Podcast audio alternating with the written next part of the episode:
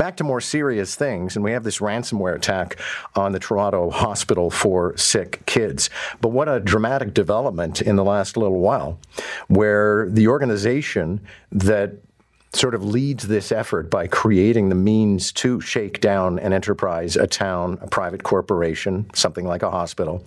Those people decided that shaking down the hospital for sick kids was too much because it was done by one of their partners. So they're no longer going to partner with whoever pulled off this. And then they offered a decryptor to allow the hospital for sick kids to unlock their data. Cybersecurity expert Ritesh Kotak joins us now to shed an expert's uh, light on what we need to know and learn about this and other stories of ransomware. Ritesh, good to have you. Good morning. Happy New Year. Happy New Year and good morning.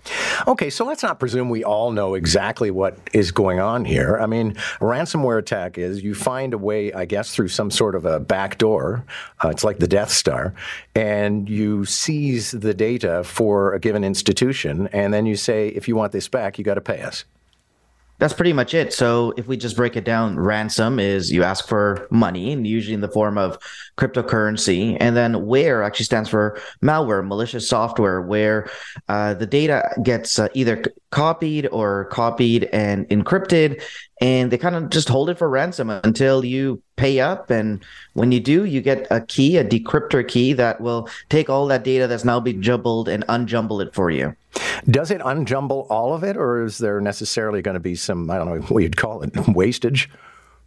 There's definitely going to be wastage. Uh, it doesn't unjumble all of it. Here's, I've seen uh, people use decryptors and they only end up getting 60% back in some cases. Uh, in other cases, here's the problem is you're working with criminal organizations. So you end up, uh, getting a decryptor um, through whatever means, and it just doesn't even work. Look, these guys are in the business of encrypting and taking money, not decrypting.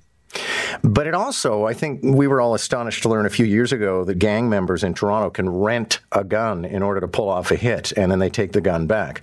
And it would seem that there are different arms of this sort of ransomware where this company provides everything you need to do it, but somebody else executes it, and that's where the two of them got into trouble. Absolutely. So think about it this way is they provide the burglar tools. In this case, it's ransomware as a service. So this is the the code, the exploits. Eh, whenever you go onto, let's say your iPhone or your Google, your your Samsung phone, and you look in the respective app stores and you see a bunch of updates. The reason those updates are there is because majority of the time they're security related. They're not new features. And if you don't update it, there's a vulnerability. And so this ransomware is continuously changing to exploit these types of vulnerabilities. So this group will create these burglar tools essentially, and then the partners are the actual burglars. Now they charge a fee for the ransomware itself. I guess that maintains operation, and they take a cut of the pie. And yeah, I mean, how how necessarily does that work? Do, do, these people just sort of uh, meet up online and go back and forth, or do they hold meetings? That's pretty much how it works. It's not that element of it is not as sophisticated. So they usually meet on uh, private sites that are encrypted. I think we've heard of Tor, the Onion router. Um, it's kind of the dark underbelly of the internet in some cases. So they will they'll meet in these places that you can't essentially Google. Um, they will have conversations through different encrypted means and and apps that are untraceable uh, for the most part. Um, nothing is really completely untraceable, and uh, they will transact and they'll enter into a business relationship. Do they ever go after private citizens or in terms of business mom and pop operations, or is that too small potatoes? No, it's not small potatoes because you think about it this way: is um, small to mid-sized businesses is actually the target market. Now, some of these partners will go after big fish because there is this element of credibility and kind of moving up the ranks in the I guess the the partnership world. Um, but they do go they do go after SMBs because they can they have less IT uh, infrastructure in place. It might be more difficult for them to detect these types of attacks, and they may be more likely to pay.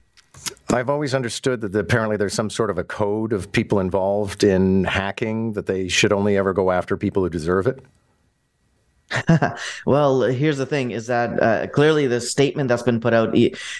So here's the thing: um, the Lockbit ransomware gang puts out the statement, and they say, "Look, you can you can cripple system, uh, you can't cripple systems that impact patients, but feel free to steal their data and hold it for ransom." So I guess there is a kind of line in the sand that they're that they're drawing, but um, at the end of the day, it's financially motivated, and they'll cast the widest net that they possibly can, and they'll try to um, exploit it for the greatest economic return that they can receive. Ritesh, thank you. Always good to have you. Thank you so much for having me.